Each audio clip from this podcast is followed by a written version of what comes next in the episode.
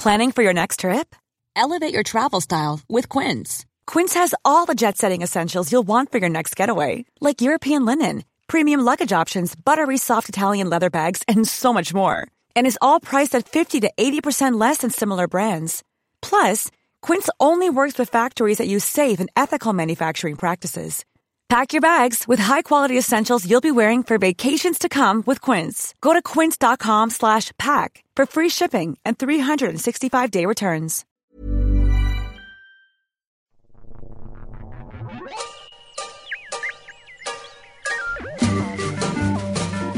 Hello and welcome to a special series of pathology podcasts celebrating the second National Pathology Week held by the Royal College of Pathologists.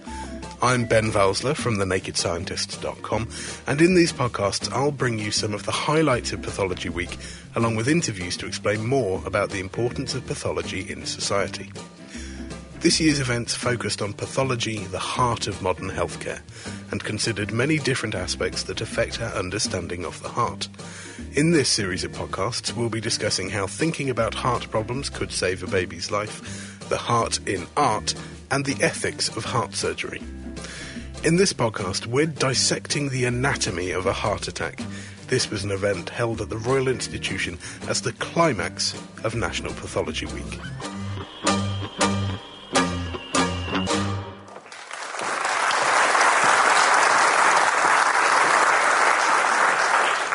Welcome to this event, which forms part of National Pathology Week. As you've heard, my name's Suzy Lishman. I'm Assistant Registrar at the Royal College of Pathologists, but I have a full time job as a consultant histopathologist in Peterborough. As a histopathologist, I look at tissues both with the naked eye and under the microscope to diagnose disease.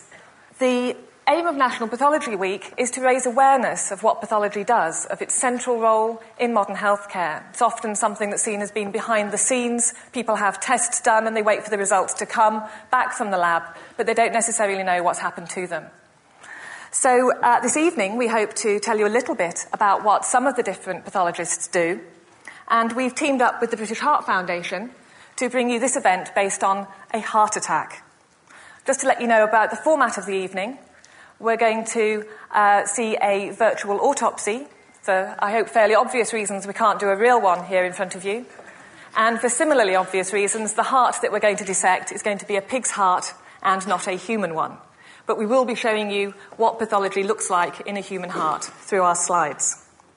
There'll then be an opportunity to hear a little bit from the pathologists in the audience and a chance to ask them any questions you may have, either about tonight's event or about pathology in general. The theme of National Pathology Week this year is Pathology, the Heart of Modern Healthcare, in which we're focusing on the role of all the different pathology specialties in the prevention, diagnosis, and treatment of all types of heart disease. And there are many types, just as there are many different types of pathologist. When people think of pathology, they often think of dead bodies. That's what comes to mind. They've perhaps seen Silent Witness on the television or CSI, and they see these scientists doing glamorous things and solving crimes, and that's the perception that people have. But forensic pathology, detecting unnatural deaths, actually forms less than 1% of all the pathologists in this country. The vast majority of pathologists work for the benefit of the living, working in hospitals, on hospital wards, in outpatient clinics, working in the community to look after living people. If you've ever had a blood test, a urine test, a cervical smear, a biopsy, all of these will have been interpreted by a pathologist. You may not have realised it. Um, so this evening, as I say, we've teamed up with the British Heart Foundation um, to try and really hit home the fact that 70% of all diagnoses in the NHS involve pathology. So you go to the doctors, you may not think for a second that pathology is going on behind the scenes, but the chances are that you will have had a pathology test. Over 700 million pathology tests are performed in the UK every year. That's an average of 14 for every man, woman, and child. And that's a lot of pathology tests. So I'd now like to hand over to Professor Peter Weissberg, who's Medical Director of the British Heart Foundation, to tell you a little bit about the role of the BHF. Thank you, Suzy. Um, good evening, everybody. I'm Peter Weissberg. I'm the medical director of the British Heart Foundation. And just so you know where I'm coming from, I'm, I'm, a, I'm a cardiologist, so I see patients with heart disease, and I've spent most of my life doing research into heart disease. Um, I just want to tell you a few things about the British Heart Foundation. It's not meant to be an advert, but just so that you understand uh, uh, what we do. We are the nation's leading heart charity, and we fund uh, just over half of all of the heart and circulatory research that's done in UK universities, outstripping the government and everybody else. That means that uh, last year, for instance, we spent approximately £100 million, uh, mostly on research, but also on things like prevention and care. Every penny of that money is donated by people like you, so it all comes from the public. We don't receive government money. We rely entirely on legacies and donations and people doing events for us to bring that, that huge amount of money in so that we can do the research. And we fund all sorts of research. We fund the very basic forms of research, and you'll hear a bit about that tonight from molecules and genes in the laboratory, right the way through to clinical trials in patients uh, uh, for new treatments and diagnostic tests. We cover the whole gamut. And as I said, we like to follow through so that if there is a new discovery, either that we've produced or that uh, someone else has produced, that we think should improve clinical practice, we're very quick to try to make sure that that's cascaded into the clinic as quickly as possible. Much of what we know about heart disease today, and a lot of what you'll hear about, comes out of the sort of research that we've been funding over the last uh, 50 years or so. And pathology has played a very major role in that. Uh, I should mention one very particular pathologist called Michael Davies, who is actually an associate medical director at the British Heart Foundation a few years ago before sadly passing away. And it was his seminal observations as a pathologist in St George's Hospital looking at patients' hearts after a heart attack, which uh, led us to understand what the mechanisms of a heart attack are. And from that has flowed the sort of clot busting treatments that are now routine for patients with heart attacks, and also some of the treatments that we use to stop people having heart attacks. We fund, as I said, prevention and care activities. So we have nurses, heart failure nurses, genetics nurses. We provide information and pamphlets. We go into schools. We teach them about prevention and about diet and about exercise. And we fund other healthcare professionals. Defibrillators, the machines that you see on stations, uh, we have funded literally thousands of those around the country. Uh, and finally, we have a policy role. Uh, you may remember a few years ago the advert about the sticky cigarette that dripped over everybody's clothing and made everybody feel sick. That was one of our adverts. And recently we've had something of a coup in that we've been part instrumental in persuading the government that they should ban uh, cigarette machines in places where children can get at them so that children can't get at cigarettes as easily as they might otherwise do. So those are just a few of the things that BHF's uh, uh, done, and I'll take this opportunity now, even if you haven't, to thank you for any contributions you may have made over the years. I suspect many of you have because we, a lot of people do. Thank you. Our event is a scenario event. We're going to, it's set in a family, and I'd like to introduce John, who's a member of the family that we're going to be talking about this evening. My name is John. 42 years old. I have a wife and uh, two children, aged 12 and 14. I'm devastated at the death of my brother David, who died at the age of 46. He lived a good life. He smoked. He, he, he never smoked. He drank very little. He played football twice a week, and he dropped dead at the age of 46. He was out shopping last week, and I just don't know why. David is one of many people who die and nobody knows. They haven't seen their doctor recently, they didn't have a disease that was being treated, and so his case has been referred to the coroner. The role of the coroner is to establish the cause of death, and so they give consent for a post mortem to be carried out.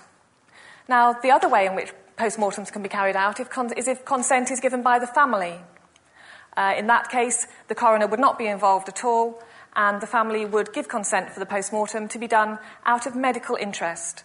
It would help the doctors who looked after the deceased find out exactly what had been going on, perhaps find out about any response to treatment that they may have received, or see how advanced the disease was. But in those cases, the cause of death must be known, otherwise, the case would have gone to the coroner. Now, over recent years, the number of hospital or consented postmortems has fallen rapidly, and there are now very few of them done in this country. And you may think, and a lot of people think, that with modern imaging and all the diagnostic techniques that are available for us when we're alive, that there's now no longer a role for the postmortem. But in fact, a lot of research has shown that up to 25% of causes of death that are thought to be fairly confidently known at the time of death are proved to be completely wrong at post mortem examination. And so, despite all the wonderful technology and imaging techniques that we have, post-mortem still remains the gold standard. It isn't an old-fashioned method. It's not something that's just consigned to the anatomy uh, department. Post-mortems really have a very valuable role in teaching the current generation of doctors about disease and about how to treat their patients. But in this case, the case has been referred to the coroner, and he has instructed Dr. Ali Winstanley, a consultant histopathologist, to perform a post mortem. Thank you, Suzy. Tonight, with the help of David and a pig's heart, I'm going to illustrate to you how I'd perform a post mortem. As Suzy said, initially it's very important to make sure that you've got the adequate consent, and in this case it would have come from the coroner. When I perform a post mortem, the first thing I do is I make sure that I have as much information as I can before I start. I do this by looking at the hospital notes, the A&E notes, and sometimes I phone the GP. Once I've collected all the information I can, I then start the post mortem.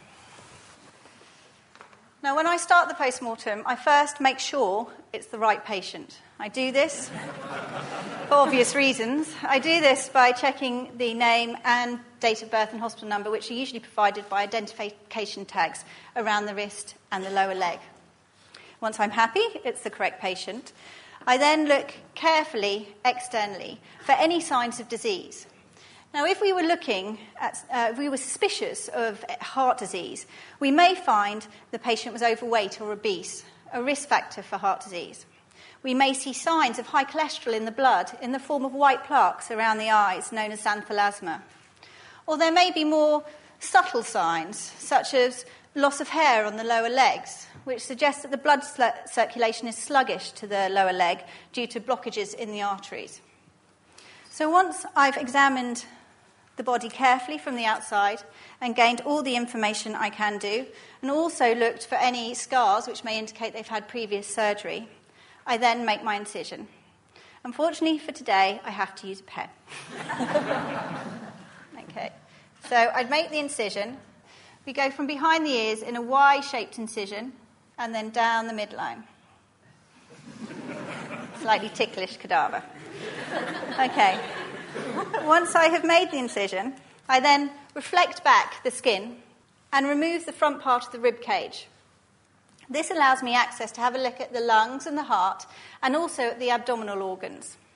I remove all the organs and I weigh them and examine them. For the purpose of this evening, I'm going to look at the heart in particular. Here's one I prepared earlier. As we said, it's a piggy heart, so it's not a human heart. So, this is the heart. It's a pump, it pumps blood around the body. It's divided into a right side and a left side. The right side receives blood from the body, which is low in oxygen, and pumps it to the lungs. The left side receives blood from the lungs, rich in oxygen now, and pumps it back to the body. Both the right and the left side are divided into atria and ventricles. The atria act as reservoirs for the blood, and the ventricle pumps the blood around the body. You can see here that we have this big vessel at the front. This is the pulmonary artery. This one at the back is the aorta. That will take blood around the body. The pulmonary artery takes the blood to the lungs from the right side of the heart. In a gentleman of David's size, the heart would weigh about 300 grams. I examine it carefully from the outside to look for any roughening of the surface, which may indicate this had previous inflammation of the outside of the heart, for any indents, which may indicate scarring from old heart attacks, and I check to look at the size to make sure one side is not more enlarged than the other.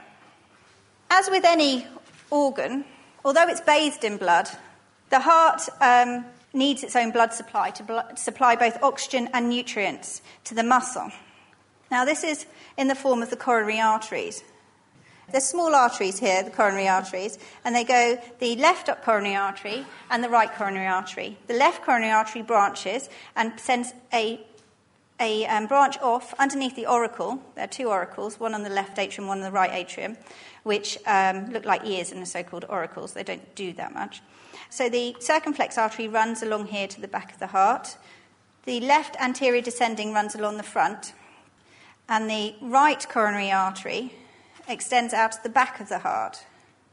Now, I take transverse slices. I'm looking, I would do this in a human heart. I look for any areas of calcification or what is known as atheroma, which, which is the blockage you get in the coronary arteries.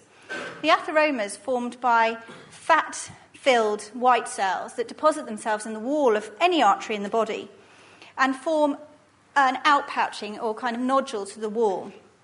Now, in the coronary arteries, this can be so severe that the actual atheroma totally occludes the coronary arteries. Or the atheroma, because it's full of fat, bursts open and releases the fat onto the lumen of the coronary artery.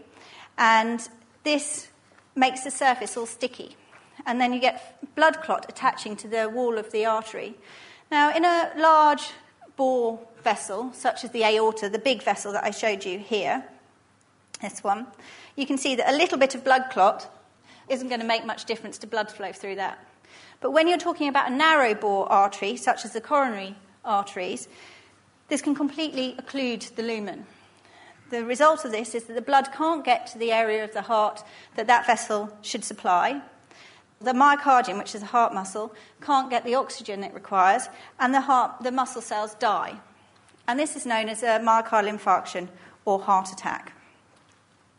So once I've looked for any evidence of atheroma and occlusion of the coronary arteries, I then take three slices off the bottom of the heart. So we're looking for, after 24 hours, a myocardial infarction or heart attack, when we look at it, will show areas of reddening due to hemorrhage within the dead muscle. And over a period of about three months, this um, hemorrhage and the dead cells will be cleared away and it'll be replaced by fibrous tissue. And this leaves a pale fibrous scar in cases, and we often see this at post mortem, that we find that there's little white areas in someone who's had a new infarct, infarct or heart attack, but there's areas where they've obviously had older heart attacks where they haven't even they either haven't picked them up or they haven't complained about their chest pain or they um, have survived their heart attack. The left ventricle, which is this one, is much thicker than the right ventricle. And this is because the left ventricle pumps the blood throughout the body. So it has to do a lot more work, so it's pumping a lot harder than the right ventricle that just has to get the blood up to the lungs. I think this quite nicely illustrates the, the only difference I've found so far in the hearts of pigs and humans, and that is that the left ventricle is much thicker in the pig. I don't know why. That's because in the human, the cardiac muscle is usually about 1.5 centimetres in maximum thickness um, of the left ventricle, and the right ventricle, it's about 0.5 centimetres. So in a pig, it's a bit bigger, but that doesn't really matter to the pig anyway. Then we're going to open up the heart in the direction of blood flow. This is the right atrium, right atrium, and here you can see my finger is going through the two, the origins of the two main uh, veins that bring the blood from the um, body to the right atrium. And this is called the superior in, uh, vena cava and the inferior vena cava. So if I open up here, and then I open up into these little ear shaped auricles, in patients with irregular heartbeats, such as atrial fibrillation, you can get clots forming in these little appendages, and that can cause problems, and um, you can get thrombi flying off to different sites in the rest of the body. So if I extend my cut through into the right atrium, or what's left of the right atrium, we can see the tricuspid valve. Now, this valve is um, a thin valve and it stops the blood. Once it's gone into the ventricle, the ventricle contracts and the valve stops the blood from squirting back into the atrium. Now, if we have the le- look at the left side of the heart, there are also some veins in the left side of the heart and these are the pulmonary veins, and they take the blood from the lungs into the left atrium. So if we go up out of the right ventricle into the pulmonary artery, you can see there's some more valves here. And these are thin valves at the base of both the pulmonary artery and the aorta, which stop the blood. When the ventricles relax, the blood then doesn't squirt back into the ventricles, it carries on going around the body. There's also one on the aorta, which is known as the aortic valve. The muscle thickening we saw in the pig can be seen in patients with high blood pressure or with thinning of these a stenosis of these valves. And that's because the heart has to work much harder to get the blood around the body. It becomes thicker. Same as when you have a bodybuilder pumping iron, and increasing his muscle bulk, the heart does the same thing. So I've now examined the pig's heart, and I'm happy that there isn't any coronary artery disease in the pig, but it didn't smoke and it hasn't got really any risk factors for heart disease. So I now like to have a look at what David actually died of. So here you can see the right coronary artery here that we couldn't see through the camera, and it's completely occluded by thrombus. So in David, he's got coronary artery thrombosis in his right coronary artery. And the thrombus is the blood clot that I was talking about earlier. Then here's a cross section. This is what we look down the microscope. We see all these things macroscopically and we take sections through them and then we have a look at them down the microscope. And you can see you've got thickening of the wall. This is much thicker than it should be. And all of this is full of these foamy macrophages that are just full of fat. These big kind of oval shapes, this is all cholesterol. They're called cholesterol clefts and they elicit a, an inflammatory response around them. You can see some of these foamy macrophages at the top as well. And this is all because it's just full of fat. This is a section from David's heart. It's a bit different from the pig's. And you can see here the hemorrhagic area that I was talking about that's classical for a myocardial infarction about 24, 48 hours old. So once I've examined all the organs and I've weighed them, and I've decided on a cause of death, which in David's case, I'd say that the actual cause of death was that he infarcted his muscle or killed his myocardium off, so that's called a myocardial infarction. That the cause of the myocardial infarction was thrombosis of the vessel or blood clot in the vessel. And that the cause of the underlying blood clot is the fact that he had coronary artery atheroma. And that's how we fill out a death certificate. I then have a look for any other diseases that may be there, coincidental diseases such as the patient may also have lung cancer. The lung cancer didn't kill them, but it's still really important to have it documented that they did have lung cancer. Once I've done this, I put all the organs back into the abdominal cavity and I sew up the, my original incision in the same way I would do after a, a surgical procedure. Then David can be dressed and viewed by the relatives even after the post mortem. And because of the shape of the scar, it's not usually visible. Thank you very much, Ali. Um, and in fact, as Ali says, after very skilled mortuary technicians have uh, reconstructed the body, people often look better than they did before they had the post mortem. So uh, it's something people are often afraid of what people will look like after a PM but uh, it's perfectly acceptable to then go on and have an open casket and to have viewings of the deceased. Um, because really, it's just a, a, surgical operation. If you think of it more as a surgical incision, and it's a final operation that somebody can have, but people are treated with respect and dignity. The organs are always returned, um, unless any is removed with consent to have a look at under the microscope, in which case a piece about the size of a postage stamp uh, would be retained. But other than that, everything goes back in, and they're reconstructed and can be dressed. They'll have their hair washed and they'll look very good afterwards. So, we've heard that the cause of death of David is myocardial infarction due to a thrombus in his blood vessel, a blood clot, which developed because he had severe atheroma. Atheroma is one of those things that can develop as you get older, but we've heard he's only 46. Peter, why would somebody of 46 develop a heart attack like this? It's, it's very worrying when somebody of this age has a heart attack. We know that heart attacks are the scourge of our society at the moment, but they generally affect people a little bit older. And uh, you'd want to know whether there are any of what we call the risk factors for heart disease uh, that could have been picked up maybe at the post mortem or not. So it would be very nice to know whether he smoked or not. But Ali didn't mention, uh, she'll have looked at the lungs and she would have been able to tell whether he was a heavy smoker or not and didn't mention that. And we'd find out uh, from his brother whether he was a smoker or not very easily. Did he have diabetes? We know that causes heart attacks in people younger than they otherwise would have them. But again, nothing was mentioned in the post mortem that would suggest he had diabetes. Um, he's not obese, you can see that, and we've heard that he plays football regularly, or he played football regularly, so he's pretty fit and active. So we're losing all of these risk factors. Uh, another one would be high blood pressure. Uh, there was nothing in the background. Uh, Ali would have rung the GP up, and the GP didn't mention had high blood pressure.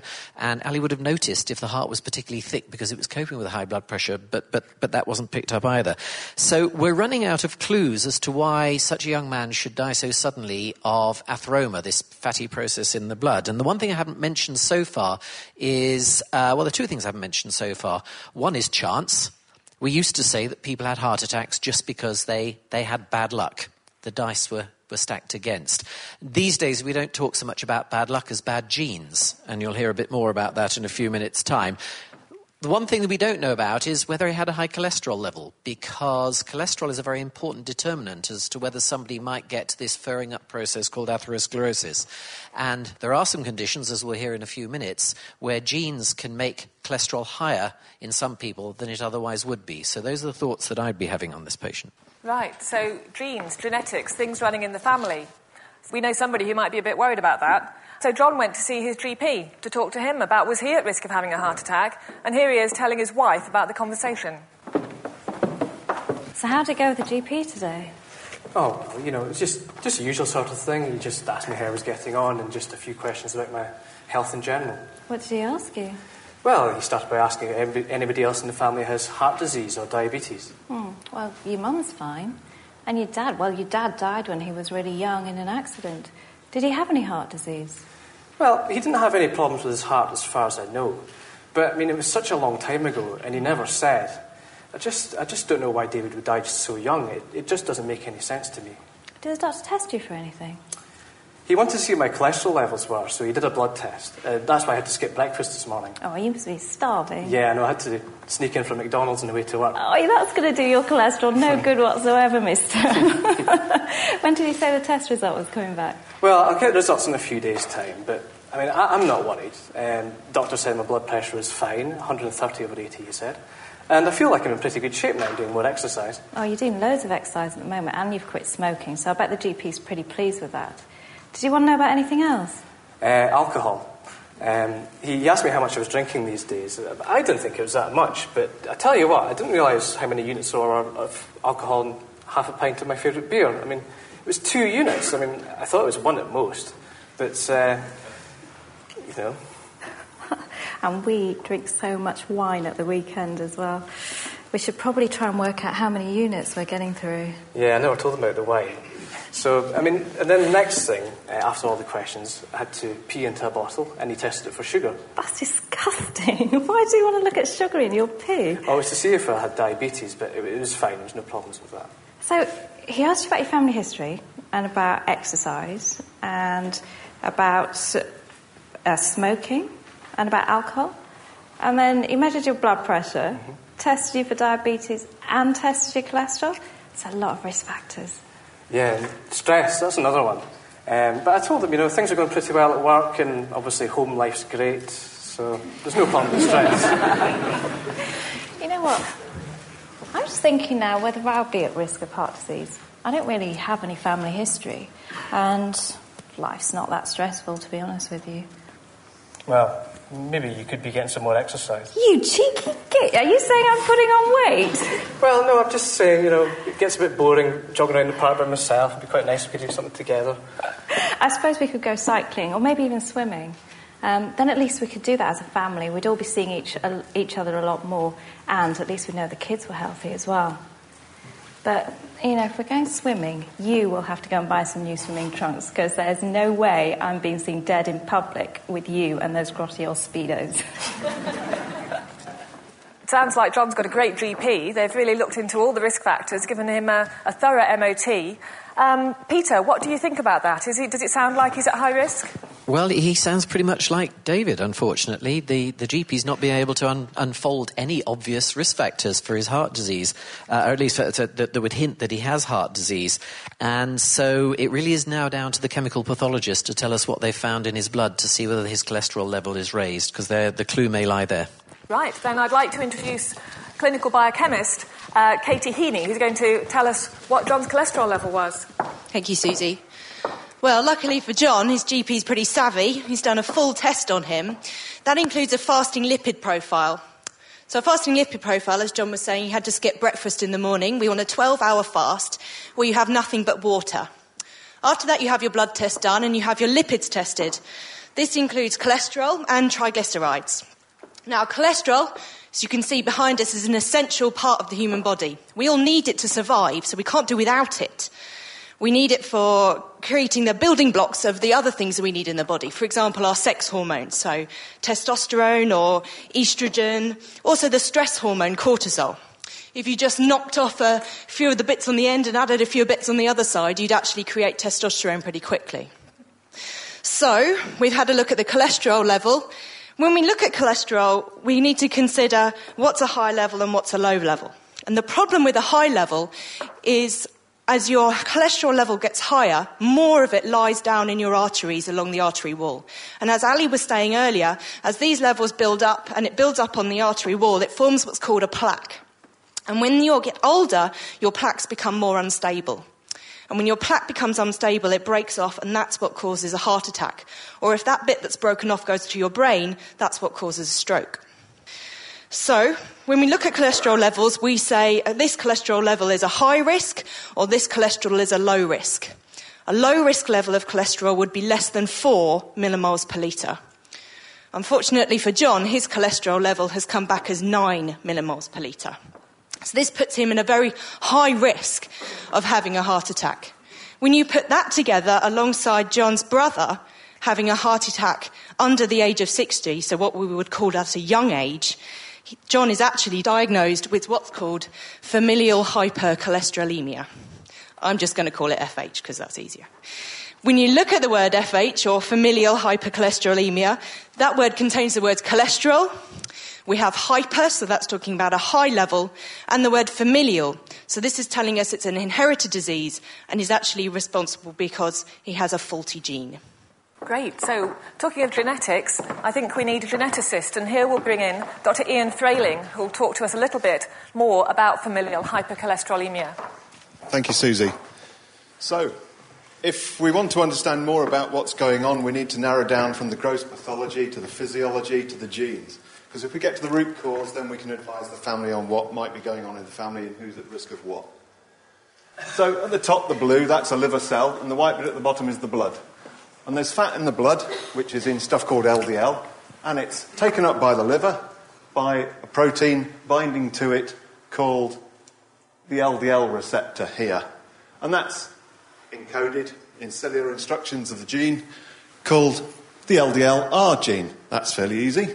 Now, if that doesn't work, you don't pull the cholesterol out of the blood, it builds up in the blood, you have a cholesterol 9, and it takes out your coronary arteries, as we've seen. So, Let's just have a look at the human genome. 23 pairs of chromosomes, one of each pair from each parent. There's 3,000 million base pairs of DNA here, 21,000 genes. And where is the LDLR gene? Well, it's here, right on the end of chromosome 19. And if we understand that, we know exactly which gene to go looking in to try to get a very precise diagnosis. Now, John's cholesterol is 9, and that's sky high. You can be pretty confident he's got FH. But if it was 6.8 or 7, you're not so sure. And about 15% of people fall into that grey area, and that's why we want to get at the genes. Then we can be absolutely sure, because he might just have a high cholesterol because of multifactorial reasons, bad diet, etc. So if you unravel a chromosome, and chromosome 19 here would be about 64 million base pairs long, and the LDLR gene would be about 54,000 base pairs long, and the bit inside it that makes the instructions for the protein is about 5,000 letters of DNA code. So, armed with the knowledge of exactly which gene we need to go at out of all those 21,000, we can go doing that in the lab. But first, a bit about the inheritance. Here's somebody affected with FH. One of their chromosome 19s has a mutation on it, which is in red. Their wife has two normal chromosome 19s, and it doesn't matter which one they pass on. But if the father passes on that one, this person is not affected, and if they pass on that one, they are affected. And so there's a 50 50 chance they'll pass this gene on, and there's a 50 50 chance this person's siblings would have inherited it, and likewise, back up through the family and down through the rest of the family tree. So here's a real family. There's John, cholesterol of 9. We know he's got FH, and I know which gene we want to go looking in. One of his parents will have passed on the gene to him. And here's his brother David. They've all got children. There's two parents here, one of whom is deceased. extended relatives. They're all at risk. We don't know. Even this lady up here at 89, all her other factors may be really good, but we just don't know. And in some families, we see something being inherited from both sides, even. So, what can we do about this? Well, we need to look in the LDLR gene in John, and we do that in the laboratory. And we can get DNA from blood or saliva, or even the tissue blocks from a post mortem. And we can get the DNA out. A robot will mix it all up with a load of chemicals to amplify the LDLR gene, and then we can put that onto a DNA sequencer and we can get the data out. And clinical scientists will look through all the letters of the LDLR gene. You're talking about 5,000. It takes a while to do that, but it's quite possible, and software helps to do that. And here's a bit of the LDLR gene, just a bit. And the eagle eyed of you will notice that that C is a G. And that is a mutation that was found in a family in Holland. And we know that that's pathogenic, it causes disease, but we have to interpret in the light of the findings because mutations are good, bad, or indifferent. And the only way you can find out is to amass all the information from all the other sorts of pathologists and clinicians to get your answer. So we are confident this is the cause, and we would say, yes, other family members can be tested. But you just don't go testing people willy nilly. You have to be careful. Parents are worried about guilt about passing genes on. Siblings who don't inherit a gene can have what's called survivor guilt, in that their other brother or sister has inherited it. So you need to explain this to people before they have genetic tests. This is powerful stuff, and you need to do it in the right context. So, what you find is that one of John's sons has inherited it and the other one has not. And David's son has done so, but his daughter has not.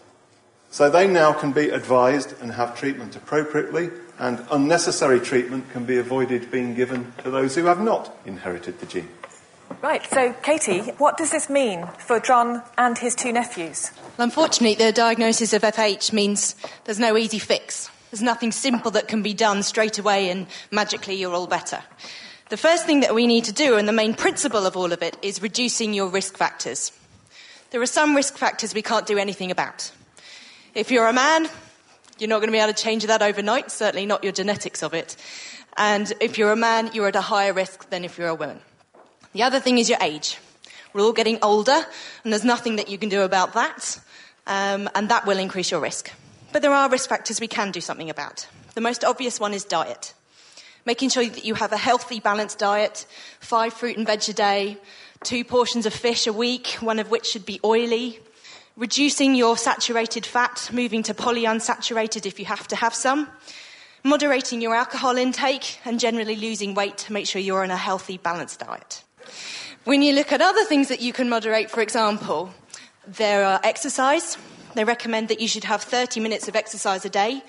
Even if you're doing the vacuuming and you manage to break a sweat, that still counts. So it's a good reason to clean your house. Other factors, smoking. Smoking can really seriously increase your risk of heart disease. And John would be seriously advised not to smoke, and so would his children as they were growing up as well. Unfortunately for John and his family, a genetic cause, again, is not something you can do anything about. And for John, he's been identified as having a high level of cholesterol, and that needs to be tackled, and it's going to be tackled with medication, and medication for the rest of his life. Fortunately, there is a drug. It's called a statin. It's very effective at lowering your cholesterol level. It does need to be taken for the rest of his life. And unfortunately, there are a small number of patients who will get quite serious side effects from taking that drug, certainly as you increase your levels up. Un- muscle cramps, um, there are other drugs where you might get some flushing, that kind of thing. This can be very uncomfortable for people. And he needs to report any of those side effects back to his GP. John's cholesterol level will need to be monitored at least once a year, but certainly at the beginning of his treatment, it'll be monitored more regularly and to make sure that his treatment is working and progressing well. Great, thank you. So we've heard about the cholesterol levels and the genes that have been inherited by John and David and their families. But, Peter, should all of us be worried about having familial hypercholesterolemia? Would we know if we had it? Well, you wouldn't necessarily know you've had it, clearly, as this family didn't until tragically one of them had a heart attack. And actually, familial hypercholesterolemia, or FH, is commoner than you might imagine. One in 500 of the population carries one of these abnormal genes, and it doesn't always lead to extremely high cholesterol levels, as Ian has rather suggested. So it is quite important that anybody uh, over the age of 40 uh, knows what their cholesterol is, and that's part of the reason why there is now a national screening program to look at your vascular health, which will include a cholesterol level to try and find out whether you are one of these people at uh, extreme risk or whether you just have what is called an average cholesterol. But I would also add, just having an average cholesterol does not mean you, you are not at risk of a heart attack. So not having FH does not mean you can smoke and you can eat as much fat as you like because you are still at risk of a heart attack. Uh, everybody in this room is at risk of a heart attack, and you can all do something to reduce that risk through your diet, through exercise, by not smoking, and if necessary, by taking treatment to reduce cholesterol. And the very good news about statins is that they really are extraordinarily effective at bringing cholesterol levels down, and most people tolerate them extremely well. Before we had statins, we had a real problem. Now, life is much easier for people with FH. So, that brings us to the end of our scenario. We found out what's happened, we found out why David died, we found out what the implications are for his family for his brother, for his children, and for the extended family. Now we're going to give you an opportunity to hear a little bit about what the pathologists who've been involved this evening do. I'm going to start off with uh, Katie Heaney. Can you tell us a little bit what it means to be a clinical biochemist? Well, just to start off with, um, I'm not a doctor. Surprise! I'm actually a clinical scientist. So I've done my science degree, my science masters, and now I'm halfway through my pathology exams through the Royal College of Pathologists. I work in clinical biochemistry, so that's the section of pathology which does all the tests like cholesterol, glucose, thyroid function. Some of those might be ringing bells with you. In my department alone, we do 7 million tests a year, and we're only a small hospital. So we do an awful lot of tests, a very large range, and often when we're monitoring people in ITU, we do very regular tests, maybe every one or two hours. My specialist part is to look after point of care testing. So, point of care testing is when we actually take small bits of kit out next to the patient and we can give laboratory tests right there, right then, so the treatment can be made, the treatment decision can be made immediately to help support that patient and that patient's care. Great, thank you. Now, we've already met Ian Frayling, but Ian, apart from FH, what else do you do as a geneticist? One of my particular interests is in actually familial bowel cancer. That actually bears a strange resemblance to FH as it happens because it's one of those forms of predisposition to supposedly common diseases. And by identifying people and giving them appropriate treatment, such as colonoscopy, you can see off the nasty effects of carrying a gene. I happen to be director of the genetics laboratories for Wales, so we provide about 12,000 tests a year, which doesn't sound an awful lot, but as you've seen today, uh, these are tests for life. These have implications for large numbers of individuals when you've perhaps found a mutation. And I have a team of 68 staff who look for mutations. They're roughly half of them are clinical scientists like Kate, and the other half are genetic technicians. We're looking forward to uh, the future because much, much more medicine is going to be determined by the genes you carry. We can even there's a variant in one gene that can perhaps predict who's going to suffer the muscle pain when they get given a statin. So we can even predict that before they get given it. Thank you. Now, the third pathology specialty represented here this evening is histopathology. And I've already mentioned I'm a histopathologist. I'd like to invite Ali Winstanley, who did the post-mortem, to come up, also a histopathologist. And we have two more, Dr. Brendan Conn, if you'd like to come up here, and Dr. Maesha Deheragoda, also histopathologists. Um, and we're just going to tell you a little bit about what we do in our day jobs. Ali. I'm, as well as doing postmortems, I have a special interest in liver pathology, so I look at diseases related to obesity alcoholic liver disease as my everyday practice. Brendan. Yep, I originally trained as a dentist. I got a bit bored with drilling and filling. I did some more training, and now I'm uh, specialised in the pathology of diseases of the head and neck. I'm a histopathologist. I spend a large part of uh, my career uh, in research, and I'm also uh, I also spend a large part of my time uh, teaching and training medical students and junior doctors. Right, and as a histopathologist, I specialise in diagnosing inflammatory bowel disease, which is a chronic condition affecting the bowel, often of very young people.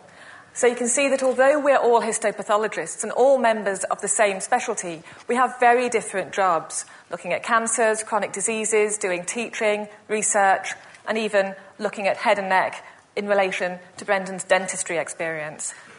Um, so you've heard from three of the different pathology specialties, but as I've mentioned, there are actually 18 different specialties, and they include things like immunology, looking at allergies and the way in which the immune system causes disease, toxicology, measuring drugs and chemicals in the blood to find out, and the body tissues and fluids to find out uh, what the levels are and what damage they may have caused.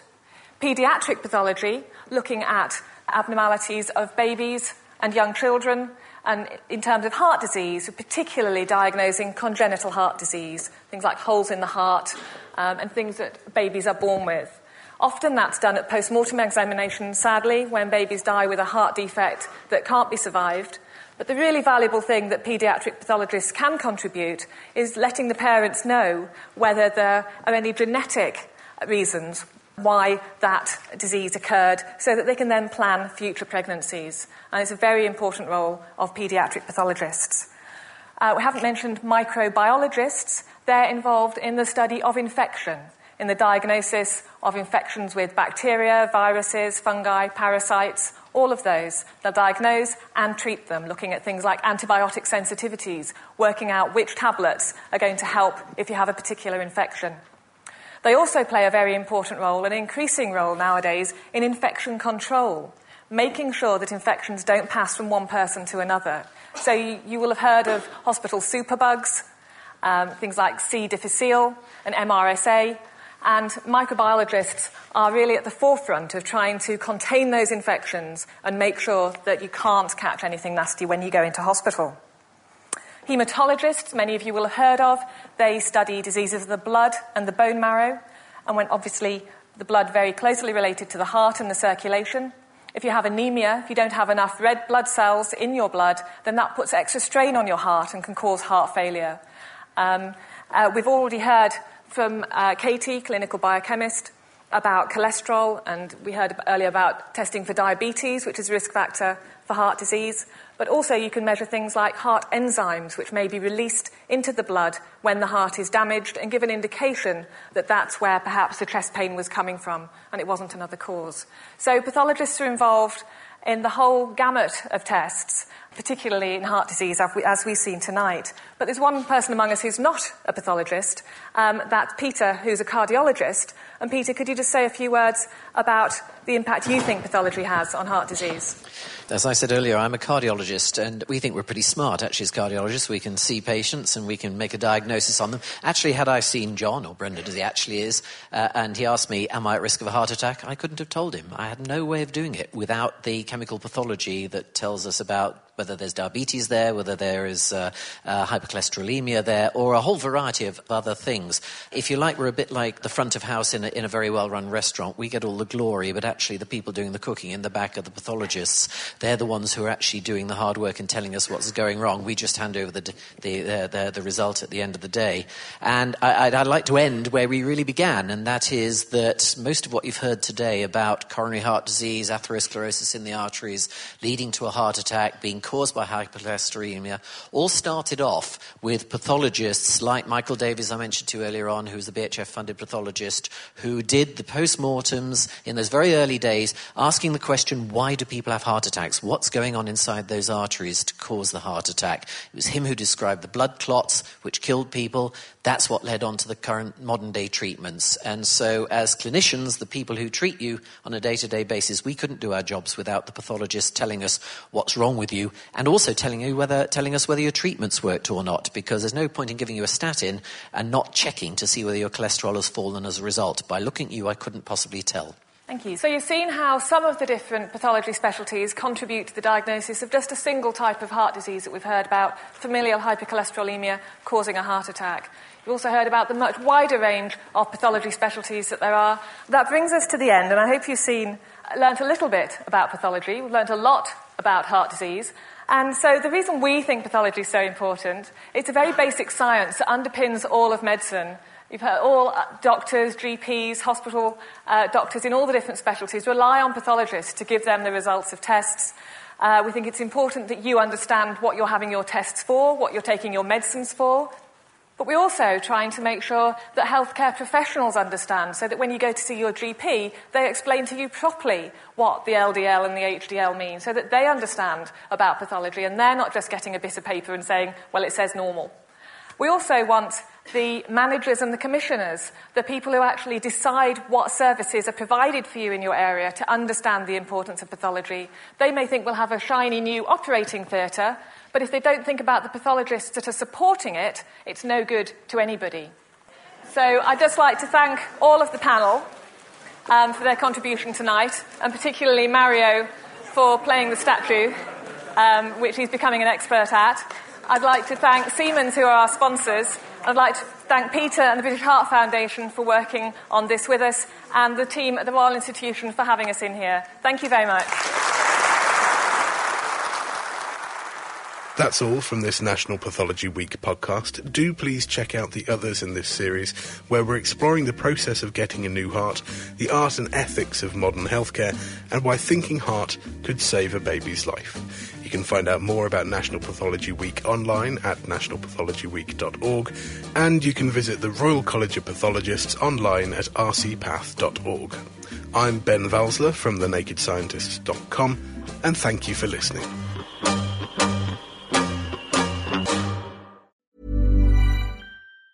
Planning for your next trip? Elevate your travel style with Quince. Quince has all the jet setting essentials you'll want for your next getaway, like European linen, premium luggage options, buttery soft Italian leather bags, and so much more. And it's all priced at 50 to 80% less than similar brands. Plus, Quince only works with factories that use safe and ethical manufacturing practices. Pack your bags with high-quality essentials you'll be wearing for vacations to come with Quince. Go to quince.com slash trip for free shipping and 365-day returns.